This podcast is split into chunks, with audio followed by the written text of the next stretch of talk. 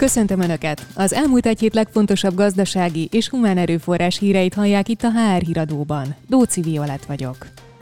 Magyar vállalkozásokat is magával ránthat a Sperbank. Súlyos összegeket bukhatnak azok a cégek, amelyek a bedölt bankban tartották pénzüket. Hazai cégek segítik a háború áldozatait, munkahelyjel, lakhatással, ingyenes telefonokkal és vonatjegyekkel támogatják a menekülteket. Hétfőn közelebbről is megismerhetjük az évcég vezetője 2022 versenyjelöltjeit. A Behavior magazin bemutatja a versenyzők portréfilmjeit.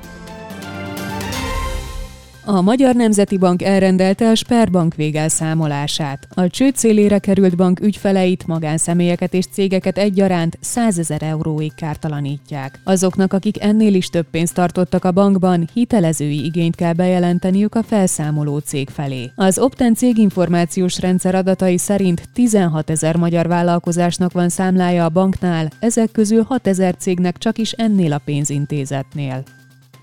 Visszanemtérítendő támogatásokra, kedvezményes hitelekre és állami garanciavállalásokra lesz szüksége a hazai vállalkozásoknak a háború miatt. Legalábbis ezt javasolja a kormányzatnak a Magyar Kereskedelmi és Iparkamara magyar-orosz tagozatának elnöke. Szekeres István szerint a legfontosabb, hogy azok a kis és középvállalatok, amelyek nehéz helyzetbe kerültek, azonnali segítséget kapjanak. Hozzátette, hogy már most foglalkozni kellene azzal, hogy milyen lesz majd a magyar piac a háború után. Véleménye szerint újra hatalmas verseny veszi majd kezdetét minden szektorban.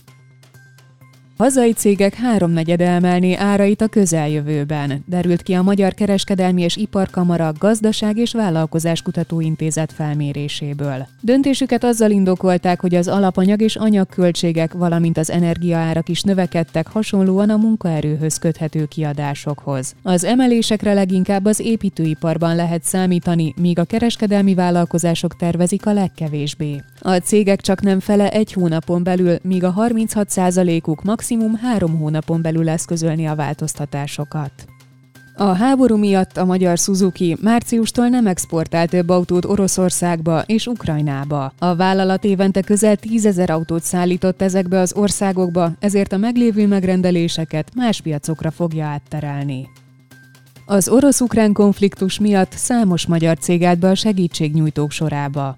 A Dunafer közel száz menekültnek adna munkát az üzemeiben. Lakhatási támogatást, munkakezdési segélyt és más juttatásokat is biztosítanának a munkavállalóknak. A Telekom a Jettel és a Vodafone díjmentesen biztosítja a roamingot az SMS adat és hívásforgalom esetében egyaránt. Utóbbi két szolgáltatótól telefonkészüléket és SIM-kártyát is kapnak az Ukrajnából érkezők, akiknek a MÁV is segít. A cég egy szolidaritási egyet biztosít, így a belföldi járatokon ingyen utazhatnak. A Gotó informatikai cég öt segélyszervezetet választott ki, amelyeknek a vállalat munkatársai adományozhatnak. Ha egy kolléga úgy dönt, hogy adakozik, akkor az általa meghatározott összeget a cég kiegészíti a duplájával, majd ezt kapja meg a kiválasztott intézmény.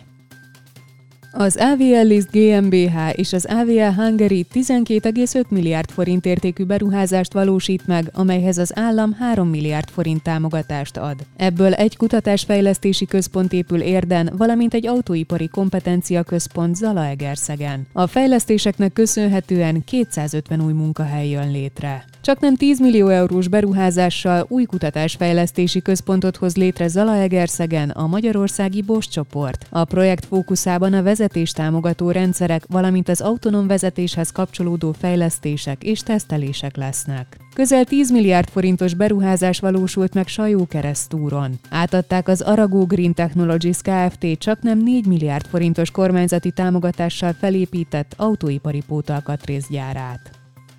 A Behavior magazin hétfőn nyilvánosságra hozza az évcég vezetője 2022 verseny döntőseiről készült portréfilmeket, amelyben a versenyzők szakmai életútjukról, vezetői hitvallásukról mesélnek. A videók a magazin Facebook és LinkedIn profilján lesznek megtekinthetők. A döntősök és a zsűri névsora már elérhető az évcégvezetője.hu weboldalon. Az eredményhirdetésre március 28-án a Stefánia palotában megrendezett ünnepélyes díjátadón kerül sor.